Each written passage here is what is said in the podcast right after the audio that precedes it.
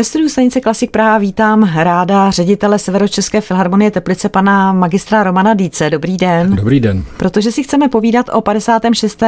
ročníku hudebního festivalu Ludvíka van Beethovena, což je tradiční festival, tradiční přehlídka, kterou pořádá Severočeská filharmonie Teplice. Jak jste se chystali na ten letošní ročník? Protože samozřejmě každý festival se chystá dlouho dopředu a ta doba, jaká je, nevědělo se, co bude, jak bude, tak jak to bylo s tím letošním ročníkem. U nás je nevýhoda, že my musíme opravdu plánovat několik měsíců dopředu, to znamená, ten festival se připravuje někdy v září, v říjnu postupně, dramaturgie je hotová do konce roku a začínáme vždycky s zahajovacím koncertem zhruba na konci května až do konce června. Loni nás to překvapilo, ta pandemie, to znamená, že když v březnu jsme museli přestat hrát, tak prakticky jsme čekali, jestli vůbec ten festival bude moci být, přestože byly všechny tiskové materiály už natištěné, plagáty, internetové stránky, všechno bylo připravené, jenom umělci byli na smlouvání.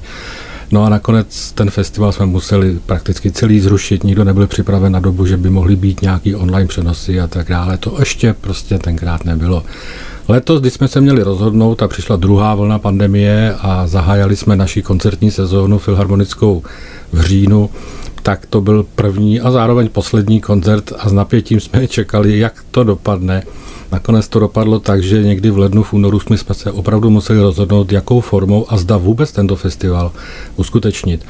No a v březnu padlo finální rozhodnutí, že nemůžeme dále čekat, aby jsme vydávali opět katalogy, tiskli plagáty a prodávali stupenky, tak jsme se rozhodli v březnu už, že celý festival pojedeme online, protože máme už teď takové zkušenosti, že od prosince naše filharmonie natáčí online koncerty, každý čtvrtek vysíláme přes naše YouTube kanál a na naše stránky, takže už jsme si nasmlouvali i studio, které nám všechno připravuje, jak po audiovizuální stránce, tak po technické stránce a využili jsme těchto zkušeností a všechny koncerty festivalové proběhnou online.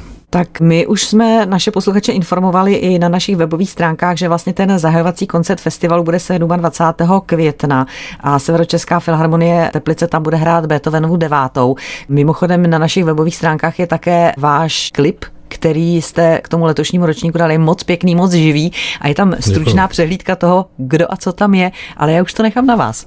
Ještě bych možná ale řekl jednu věc, že jsme se rozhodovali, zda tyto koncerty dělat živě, streamované, a nebo je připravit do záznamu. Pak jsme se nakonec rozhodli, že přece jenom je nějaké riziko při těch streamovaných koncertech, že může vypadnout signál, může se cokoliv přihodit, mohl by ten koncert být znehodnocen. Takže my všechny festivalové koncerty, stejně jako předešlé naše filharmonické koncerty, předstáčíme s dostatečným předstihem.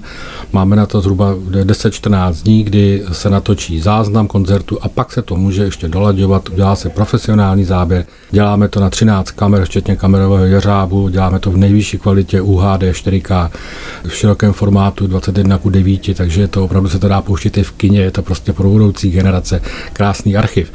No, zahajujeme 27. května, to je pravda, to je premiéra v 18 hodin, ale ten koncert už se natáčel týden předtím.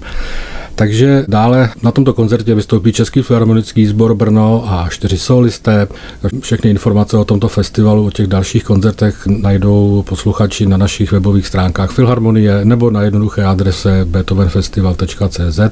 Ale kdybych měl jmenovat alespoň nějaké umělce, tak je to například Ivan Ženatý, Igor Ardašev, je to Zemlinského kvarteto, je to Heroldovo kvarteto, je to Škampovo kvarteto, jsou to další a další soubory. No a festival se zakončí 27. června, kdy budeme hrát Beethovenovu pátou symfonii osudovou. Já bych řekla, že to je vlastně celkem 14 koncertů na osmi místech Ústeckého kraje, takže tentokrát jste nenatáčeli na rozdíl od loňského roku, kdy přeci jenom něco vzniklo v Teplicích, tak tentokrát jste opravdu zajížděli i na ta další místa.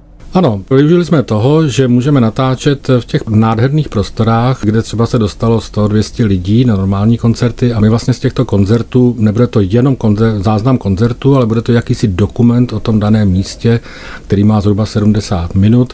To znamená, že my na začátku představíme to místo dané, třeba kostely, kláštery, zámky a podobně a představíme tu historii, dostanou tam prostor i ti místní kastelánové nebo ředitelé těch prostor, můžou říct něco o tom daném městě, městě nebo místě. A o přestávce, kdy normálně lidi chodí na občerstvení, tak my je necháme hezký obrazovek a uděláme, nebo už jsme udělali rozhovory s umělci. Oni povídají o tom, co je čeká, nebo co už mají za sebou, o tom programu něco. Takže se posluchači dozvědí, nebo diváci se dozvědí i něco o tom programu a pak následuje druhá polovina koncertu. Takže vzniká takový 70-minutový dokument o záznamu koncertu. No a když jsme se rozhodovali, jaké koncerty nebo jaká místa vybrat, tak jsme vycházeli z našich tradičních míst.